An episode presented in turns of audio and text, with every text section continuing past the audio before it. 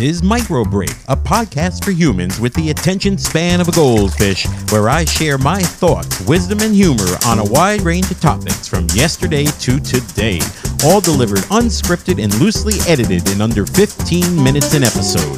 This is Michael J. Maione. Please subscribe and enjoy the ride.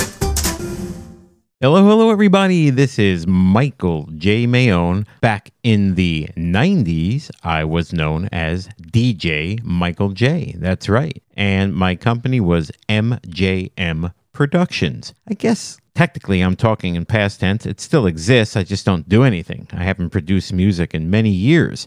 But that track that opened this episode, I wrote, I produced, I did the music the lyrics, and then I found an independent artist by the name of Paris Leslie to come in and perform that song. She actually sang that song in my closet. That's right, in the closet, uh, because it was the best sound room at the time.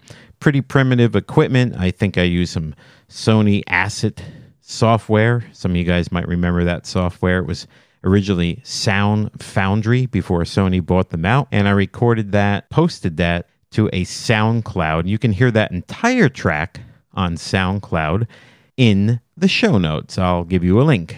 There'll also be a few other tracks that I decided to post, a few other tracks that I've written, some sung by other artists that I had produced at the time, and then, of course, a song that I sang called I'm Coming Back. Here's a little taste of that one. How about that? That's a new Jack Swing sound for you, isn't it? So, what is this episode about exactly? Well, it's about me. I want to talk about me. This is my legacy. This is the music that kind of got me into the business. Listen to that music, huh? Can you guys figure out how this music was produced?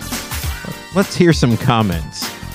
Follow me at micro underscore break on Twitter and tell me how you think this music was produced at the foundation.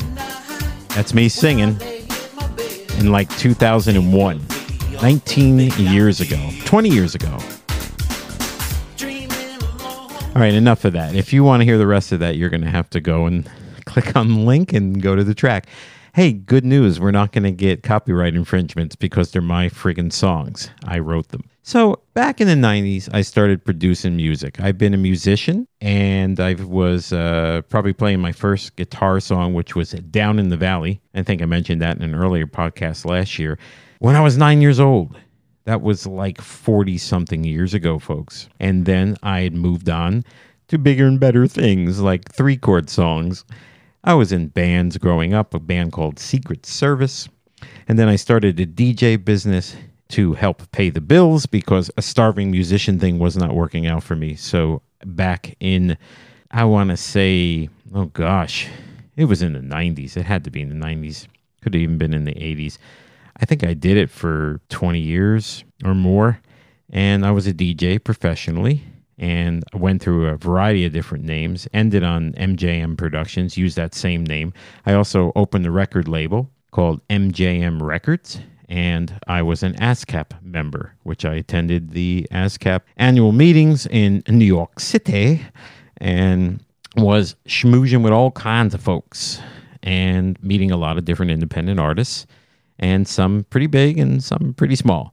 I'm not going to drop names here. It's not about that. It really isn't. I was a humble musician. I was a humble producer. I was uh, paired up with a fella back in early 2000 ish. I think this was pre 9 11, the disaster that hit our, uh, our city, New York City. And at that time, I was going to produce albums for this fella, for up and coming artists as well as established artists as I was doing my own thing on the side, working with different artists that nobody knows, like Paris Gordon, Kendra Rush, Cherise, Shay, a lot of different people that you guys won't know because they I don't know if they've done anything with their career since then.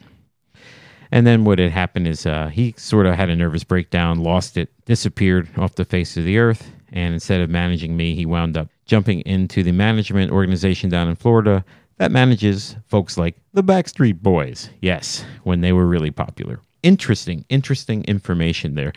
I was picking out my Hummer. I remember uh, him sending me the brochure and said, "Here, pick your vehicle." You know, and we're talking the H1 here, folks, the big one. He says, "You're going to be rich." He said, "You're good. You're good." And, uh, and then all of a sudden, I wasn't. I even got the opportunity to talk to the bass player of White Snake and was doing a remake of a song when the children cry was doing a remix of that. I have that somewhere. I also did a remake of the twist by chubby checker and i had spoke to one of his musicians as well. I don't remember if i talked to chubby or not. I think i did actually talk to chubby. I was producing a variety of different songs. I worked with a girl named i mentioned uh, a few different people that i had worked with uh, one girl was uh, her last name was Haley. You remember Bill Haley in the Comets? She was the uh, like the granddaughter of Bill Haley in the Comets. but she said she wasn't feeling the beat. So music went on and on, and I didn't really make any money on it. It was a lot of fun. It was a blast. I was spending a lot of money on equipment. I was spending a lot of time, my free time, still working at the time, and then DJing as well. And DJing is what really brought the money in. And once in a while, I'd mix in my own songs.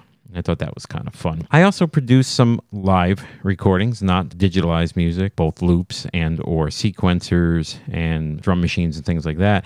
I actually did a full album on a guitar.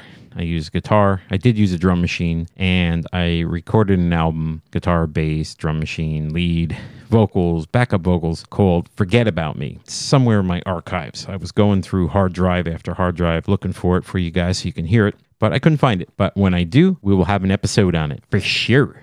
For sure. Micro Break is all about episodes 15 minutes or less. And I'm going to try my best to stick to that. And I thought that it would be kind of cool to let my fans know a little bit more about me, the music side of things. So when we come back, we're going to talk a little bit more about my almost music career, my almost making it famous, and my almost number one hits right after this short break.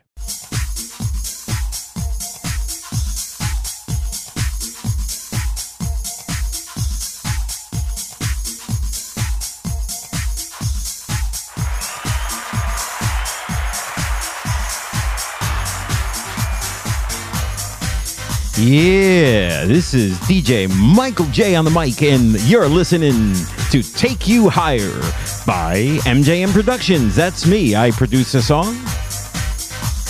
This is a hard hitting house beat. Anyhow, enough of that. Those were the days, my friends. Those were the days, my friends. I hope they'd never end. We'd sing and dance forever and a day. So, back in the 90s and the early 2000s, I was producing music and I was DJing. And as the years went on, I decided to do a little bit more and more with bands. And then all of a sudden, I stopped all of it, just cold turkey. I don't remember the year, maybe 2004 just that was it. I started doing some karaoke backing tracks and started singing cover songs and doing little side things of doing stuff with my parents. Kind of mixed it into uh, some of the DJing as well, doing the karaoke parties and whatnot. And then all of a sudden, I just quit everything. Just got tired of music, period. And I let it go. And then in 2007, something miraculous happened in my life. And now you guys are really going to know about me. I was saved. I was saved by Jesus. That is right. I am born again. And if you haven't figured that out in little pepperings of previous episodes, then you know now it's a fact. The man is a Christian, and I believe in the Bible. But I'm not a perfect Christian. Hey, all my episodes are explicit. I don't I mean I'm not effing this and effing that and mother effing, and I never use the Lord's name in vain, and it's one of my rules, one of my rules o thumb. But you know, I curse a little bit here, little shit, little crap. But you know what? We're we're not perfect. There was only one perfect person that walked this earth for a short time. And you know who I'm talking about, Mr. JC. So, with that being said, I started writing songs again. I started writing Christian songs. And I wrote entire albums.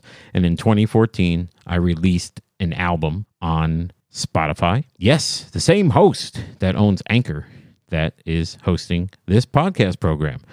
And the album was called Highway of Grace and it was by my band Three Way Stop, and that was the album. And it, it sold a little bit, and we sold them mostly at shows, and that was going pretty good for a while. and we sold the songs uh, at shows and the albums at shows. It was an EP. Uh, let's see if I could find the uh, the track. Let's see. Oh yeah, car starting up here. Now this was all recorded live, even the car. So this was in 2014. You can hear very different from the stuff I did back in the 90s and in the early 2000s. Uh, this was all about the lyrics, this was all about the message. And this is copywritten by me, Michael J. Maione. Well, this world, it can bring you down. Erase the smile from your face. But no, not me, here. My bags are packed and I'm on my way. Cause I'm on, yes, I'm on. I'm on the highway of grace. Cause I'm on. Well, there you go. And that's the title track, Highway of Grace. And that was professionally produced by me. Uh, with much better equipment than I had in the early 90s. And then, of course, we had that mastered by disc makers in New York City.